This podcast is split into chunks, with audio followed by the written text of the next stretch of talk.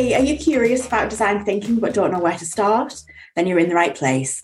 Welcome to Beginner's Guide to Design Thinking and A to Z, a year long series of bite sized, real life examples, do's and don'ts, tried and tested techniques to get you started. I'm Tracy, a former design engineer turned mentor and coach that uses design thinking to help people live their life with purpose. And I'm Lucy, a workshop facilitator and business trainer who uses design thinking to help organisations make better decisions whilst finding different ways of working that support their innovation, sustainability, and growth. We are two Northern lasses with a passion for design thinking for your business, your projects, and for your life. So let's get creative without messing up your jumper with crayons. Seems obvious, but D is for design thinking. so, Tracy, how did you first get into design thinking? So it's it's slightly ironic because like my, my background is design engineering, but like I didn't really properly hear the idea about design thinking specifically until about 15 years ago. Um, and so I actually attended a, a talk um, by the, the, the king, Mr. Tim Brown himself, who's one of the founders of um, IDEO, which we're going to talk about in a little bit more detail later. Um, and basically, it was um, I was with some of my colleagues, some of my design consultancy colleagues, and so I was surrounded by designers, and we went to see a talk by Tim Brown. And so from then on. Um, I was very aware of, I was more aware of design thinking. I was more aware about um, uh, IDEO, who's like this like kind of mecca of innovation, this like mecca yeah. of uh, this like magical playground. They are the oracle, aren't they? they really are. They really are wonderful, and I do, and uh, you know I do think that they have they've done a really good job of like stealing the thunder, which is design thinking. Um, but like, but I sort of mentioned that it's slightly ironic because you know my background is is design, but I am because I'm a design engineer the, the process and the teachings and the things that I had at university was more around like the kind of technical aspects of things. So the kind of like the mechanical, the like electrical and electronic production, manufacturing, whereas there wasn't really a lot of emphasis about the design thinking and the kind of process for the innovation side, like the, the empathy. We had a bit of marketing, so that was kind of brought in, but then we didn't really bridge that gap effectively enough. And so I think that design thinking is is something that's more prevalent in the industrial design and product design side of things because they're coming up with the solutions to begin with. Mm-hmm. Um, but yeah, like as I, as I mentioned, I feel like IDEO kind of like stole the thunder because if you were to if you were to Google design thinking, IDEO is one of the things that come up the fir- first. But actually, when I kind of dug into um, this uh, a bit of research in preparation for this, actually, design thinking goes back into like the late 1950s and um, basically it kind of came came about from uh, this chap called John E. Arnold in 1959, and he wrote a book called Creative Engineering.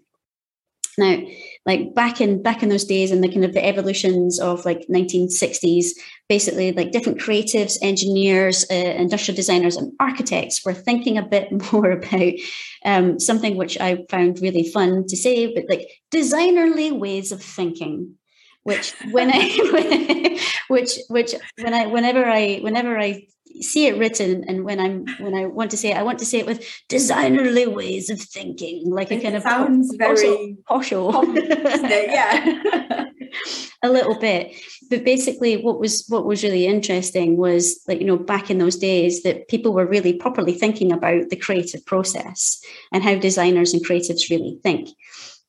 And like you know kind of over the evolution um, from 1960s now to now, there's definitely been different kind of ways, different directions, I guess. Mm-hmm. So it wasn't until like the 1990s that we started to think more about kind of like human centered design, which we'll talk about more definitely, because that's a bit quite exciting.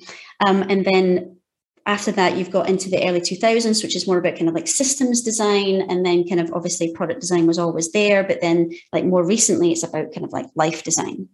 But basically, like design thinking, not only is it designerly ways of thinking, but it's also just like it's a like a non-linear iterative process to mm-hmm. develop an idea what do what comes up for you, Lucy, when you think well, of design thinking? Design thinking for me, you, have already covered. I think IDEO are kind of the the mecca. They are the oracle. They are the center of everything. But I did a bit of digging around this because mm-hmm. I haven't had the privilege, shall we say, of attending a talk by Tim Brown, by by David Kelley, by any by any of the original IDEO guys. So I'm kind of bowing down to you here. But I did a little bit of um, sort of skulking around and things. And in actual fact, I'm going to read this from the screen. So okay.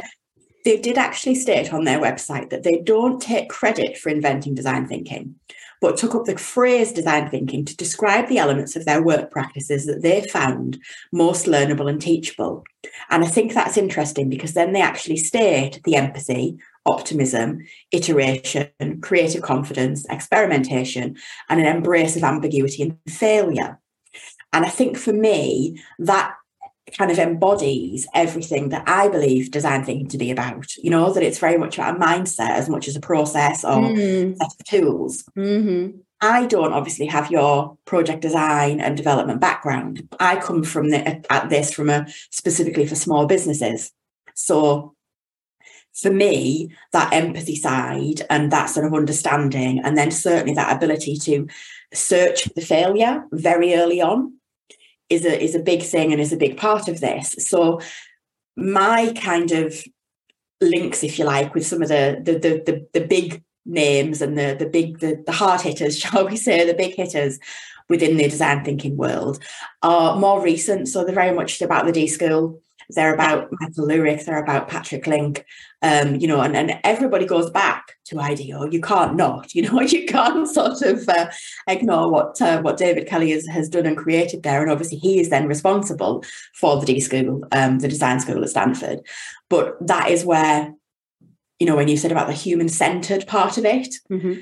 that is is is is where that sets my fire you know the fire in me alight it's about how we interact with people and how we sort of as as businesses and as human beings interact with each other. And that's why it was great for me. I think there was a book i can't honestly can't remember it was this year or last year by um, the d school that was very much about um, designing for belonging mm. and that inclusion to communities and things. So we really do, between the two of us, have kind of both ends of that spectrum yeah. covered. But obviously now you've taken it from product design into life design. Mm-hmm. And I know that the D School has quite a, a big influence and, and sort of effect on you. What was that jump like? You know, how, mm. oh, Lovely question. Sorry, I throw thrown completely no, thrown left field there, but you know, no. from from sort of having that initial sort of interaction with, should we call it an interaction? We're going to call it an interaction um, with sort of one of the heads of IDEO at that that meeting. Did you ever think at that talk rather? Did you ever think that you would now be using design thinking in the way you are doing? Because we're talking about an evolution, and for me, you have this amazing evolution that's been laid out in front of you. Yeah. Yeah, I think uh, the short answer is is no.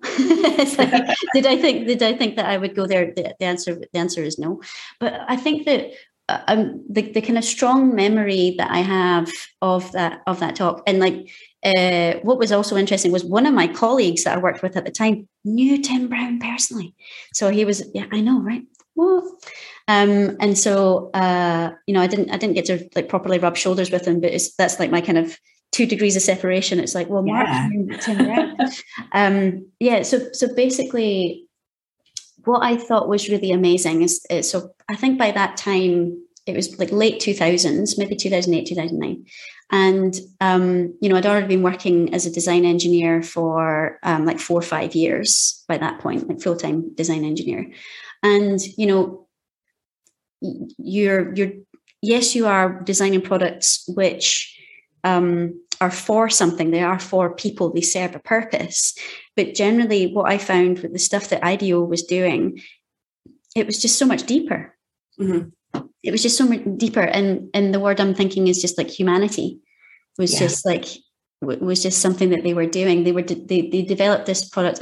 I'm pretty sure Bono was involved at one point, but like basically like they were develop, developing this product. Bono was always there somewhere. Of course, it's always there, but it was basically like a kind of I think it was like an ActionAid product or something that it was like an app. And this was the first time I had heard something like this. It happens all the time now, but basically it was an app that um, say you were spending 299 in a shop then you had a credit card that was like connected with ActionAid, and then it basically it would automatically any kind of pennies that was like to round it up to the the nearest uh-huh. pound would be sent to ActionAid. Basically, it was just like lots and lots of little pennies right. here and there. And this was the first time that I'd heard of something like this. And and for me, I just was like, wow, that's just it, it just really took me aback of how simple it was, but like so thoughtful and just low impact to the person as well. Mm-hmm and and so for me it, it really it took product design to a new level which you know like i, I look at IDEO like uh, like they're they're kind of like the, the gods like this magical place um, I'm not sure how, for anyone who's listening just to the audio, yeah. we can actually kind of describe our faces. Sometimes as we talk about IDEO and sort of quite how much on a pedestal that, you know, they, yeah. they when it comes to design thinking. Yeah, I guess like to, to describe for our for our listeners it basically there's a lot of kind of like slightly praising type kind of like faces. And and if, if i had to describe how i'm sort of looking at the moment i would describe it as ah, like that. So that's the only way celestial. Celestial thank you. celestial. Thank you so much for that. Um, so yeah so I, I, I think that it, it just really what i guess it planted the seed on was was the the real positive and and the additional things that design thinking can really give and like des- what designing could do. It definitely took me a lot longer to kind of make that connection of like what what it takes to what it takes or what it what it would be like to to design a life basically. But it's just like uh, it's something it, it's it's something very beautiful and, and magical and uh, celestial in itself that it's it's uh, it feels like such a gift Mm-hmm. basically. And you know like the, the key as you as you mentioned before like the, you know the number one key is the is empathizing.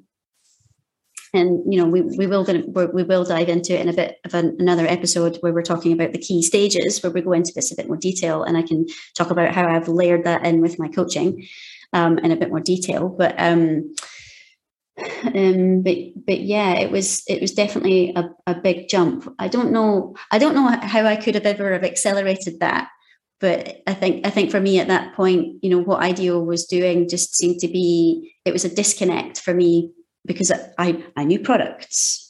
Mm-hmm. That was what I was doing. I was developing products, and this was yes, it was a type of product, but it was maybe like a digital product or a service or something. So it it, it just felt like a bit of a disconnect. Yeah. So it wasn't until like much later, which I when I read the book which I've talked about before already, um, the Designing Your Life book, written by two guys from the design from the D School and I and I really love what they've done, and I really love the fact that they're continuing to develop that basically. But you know, it really is about like helping you question yourself, mm-hmm. and basically, like it also introduces, as you sort of mentioned before as well, it, it's changing the mindset, which makes it more acceptable to fail, basically, yeah. or like no, I want to rephrase that. It's not about being acceptable to fail. It's like looking at failure in a completely different way. It's a complete reframe, isn't it? And I know that you know people are going to get sick of hearing this from us probably, but it's about that whole fail fast, fail forward, mm. but learn fast, learn forward, mm-hmm. and take everything you learn from those failings as lessons and use them as you move forward you yeah. know, to whatever else you do. Yeah. And I think the, the beauty part of it, you've sort of mentioned like the simplicity and the mindset, is that when you think that this whole connection that design thinking now allows us to have between that gray, it fills that grey area, doesn't it? That void between a product or a service and the actual end user. Mm-hmm. You know, and if you think you've got empathize, you've got define, you've got idea, you've got prototype, you've got test, it's five steps that fill that void and they're such easy steps mm-hmm. you know they're nothing that is just down to having to have a design design engineering background or having to have you know masters in i don't know crikey physics and applied maths and you know all the other kind of sciencey type things it's very much around as you said once humanity mm-hmm. and around how people will how do you understand what's going on? How do you observe what's going on? How are you then defining what your point of view is? Mm. You know, and then okay, let's just come up with the ideas. Let's just try the the wild, the wicked, the crazy ideas, and let's just prototype and test them. Yep. and you, you can't really take a step back and make that any more simplistic than it actually is, I don't think. And and that to me is where the beauty part lies in it and what IDEO brought to it. Mm-hmm. Yep. Yeah. What, what I was just what I was just thinking there as well is that it is really simple, but one thing that I'm definitely aware of now like coming through like the design engineering side and like knowing the process to develop products i can tell when i like say i have a product or i'm interacting with something and design thinking hasn't been done mm-hmm. to develop mm-hmm. that product yeah you can you you know yeah. because we've, we've got it to this point where it's like because it is human centered and it is as you say it's about the end user mm-hmm. i really notice it when it's gone and I get re- I get really angry about it. Actually, if it, it really frustrates me. Like, because I know exactly how much it costs. I know how like how much time it takes. I know like all the different steps. And then when you've got something, but you try to interact with it, and it's it's difficult for you to interact with it, mm. it frustrates me. But don't you think that's kind of eh, that just sort of shows something that they've gone straight to wanting to find a solution? Yes.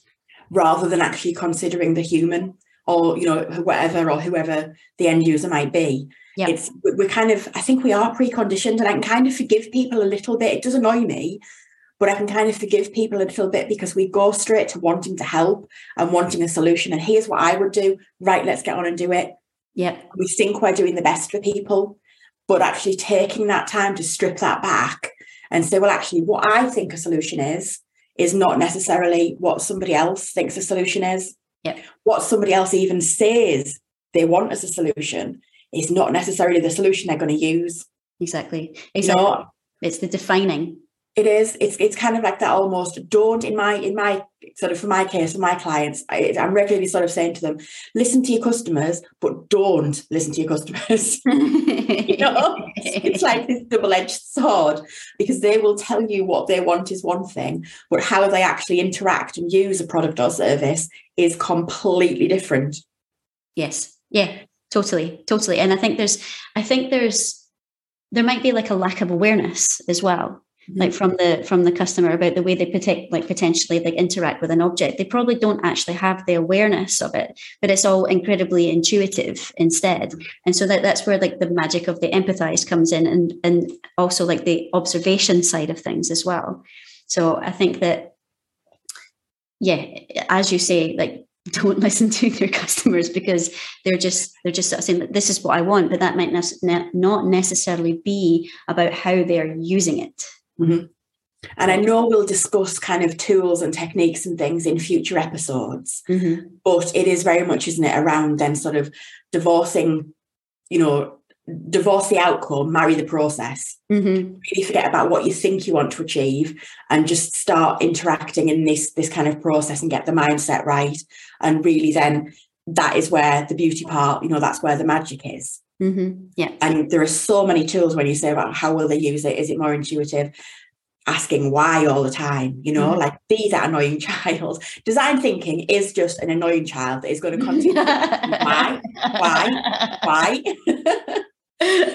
where someone with great technological ability is going to go back and just make some kind of meme out of me going, why? Why? why? But, you know, that is essentially, if you're going to sum it up, design thinking is that annoying yeah. child that does not stop asking why.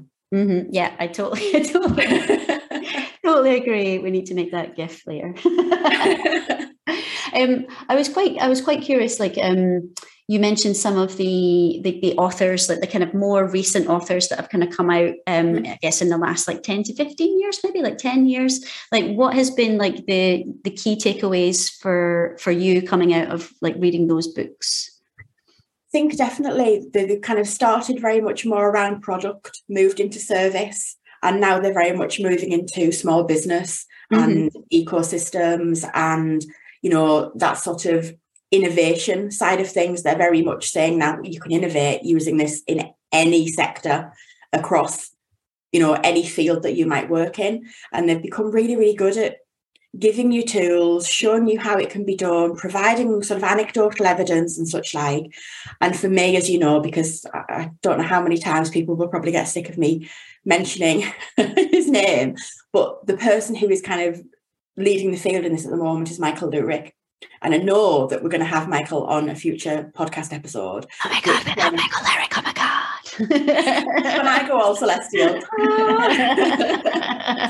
but I think that they are now applying it and showing people how to apply it because it feels a little bit to me as though IDEO do some amazing work with the projects and things they work with. And then they do a lot of talking about design thinking. But mm. it feels to me as though the way I've learned about it is by doing and by applying it, yeah. not by somebody talking about it to me. And I think that that's what Michael Lewrick, Patrick Link, Larry Leifer, you know, any of the design thinking toolboxes, playbooks, the whole lot. That is what they do well. Mm, yeah. No, I think you've got celestial there. You, even your laptop. so I know you agree with me. like, yeah, no, I, am like, I'm super excited, super excited to get Michael Lewrick on the on the show, um, on the show, and um, yeah. So I, I I have two of his books. Like I've got like the Design Thinking Toolkit, and I also have the Life Design uh, book by his as well. So, but his latest one is the Small Business one, right? He's got the small business growth just out, which is all about small business growth and ecosystems and how that fits. And then October 2023, there will be a new one, which is design thinking for innovation growth and metrics. Ooh. So very much around the data and such like, which mm. I'm a bit of a data geek, so I'm quite excited about that book coming out already. but I think it's it's it's the application is where that new group of people who are leading the the focus and and you're be, be blazing the trail basically around design thinking. That is where they're heading, is showing people how to apply it. Don't mm-hmm. just talk about it, give them the tools. And I would like to think that, you know, as people listen to sort of various episodes of the podcast, that that is at least what they can see and hear us doing so that they do get some tools, some resources, you know, that they can take away and that they can use as they need to. Yeah, yeah, exactly. I think um, I think you're right in, in terms of the the design thinking it's it's more about the practical application side of things. And and I and I totally totally agree. I think um uh I think it is practical application and it does take time to kind of get to, into the swing or I guess to I think everybody's kind of got their go-to techniques yeah. which they which they lean to. And I think that there's um there's an absolute swath of um of different tools and techniques that you can use. And we you know we're covering a lot of them in this podcast. But i think that everybody's going to have their their, their go-to. Everybody's going to have something which which works basically for them for their setup for the resources that they have and for the problems that they solve. Yeah. And so yeah i think that yeah it's because I was doing a bit of like investigation. I was I bought the, the toolkit book just to kind of look into more of the techniques which could work best for me as a coach, basically. And so like even then, you know, I'm kind of picking and choosing certain things, and we can talk about that in another episode. And then we'll also have a, a good old chat with Michael Lewrick on the episode as well. Um, but where do you where do you see design thinking going? Would it be would it be really cliched to say that I think the possibilities are endless with it? Yeah, it would, wouldn't it? but I, that's kind of the way I feel at the moment. You know, there's a there's a few people out there who are starting to say, "Oh, it's great, but it has its limitations. It's great, but you do all of this work, and then what happens next?" And I don't actually think that's about a limitation with design thinking. I think that's about a limitation with whoever is facilitating that design thinking process for you. Mm. Um, so I do think that, you know, as we've seen by the, you know, the way that books have gone from being product based and science based right the way through to small business based and and you know looking at ecosystems and things i do think that you can you can almost plot that development yeah so i do think that it's something that as commerce changes as humanity changes, you know, that will move with it. And I think it's going to be a really useful tool that I'm seeing more people use when we're talking about um, things being more eco-friendly, about circular economies and that kind of thing. I think it sort of all fits And it's that big piece. And the word you used to me just sums up the episode is, is humanity. Yeah. Yeah. It's that big piece. As long as humanity is there, design thinking will be there I think somewhere along the line. I think also as well, because like because you know, even just talking about like the history of, of, of design thinking that it started off with like like the creative industries and architecture and it's moved into human design and um, human design and system design and obviously small business and stuff. I, f- I feel like as well that the more the more that we bring in the more tools that are going to come out basically the, the, the more that's going to evolve. Because I, I guess that you know we're we're going to be in this kind of perpetual state of evolution. So basically, design thinking is going to continue to evolve as well. So I, I, I can I'm with you on that about the the possibilities. So it it's still like a relatively young tool, I guess, and we're it's it's it's changing. It seems to have accelerated in the last ten years. I would say the, the mm-hmm. applications has, has definitely kind of changed. So I expect to see more awareness of it, and we hope, obviously, using this podcast um, that they were going to spread awareness and joy. um, everybody needs to use design thinking. Um, so I think that it's going to continue to grow and continue to like new processes and things are going to come through. Definitely. And I'd be really interested in the next episode. We're going to be chatting with Ed Watson. Yep. And I think Ed has been involved in design thinking for several decades now. And I think it will be really, really interesting as a follow from this to see how he sees it. The changes have already happened yep. and where see he, he sees it going as well. So please do join us for the next episode, um, which obviously is E for Ed Watson. and uh, if you enjoy the episode, if you have any comments or questions, please do leave them on the in the YouTube comments. Please do follow us across the usual podcast channels, and you can look myself, Lucy Patterson, and Tracy, Tracy Sharp, up on LinkedIn should you so wish. Awesome. Thanks for listening. Yes, we also have an Amazon Associates as well for anything that we've mentioned today, and also like your beginner's guide to designing your own workshop as well. We'll have all the all the bits and bobs that they require for there on our Amazon Associates. So please look out for the links on there too, and we'll see you in our next episode.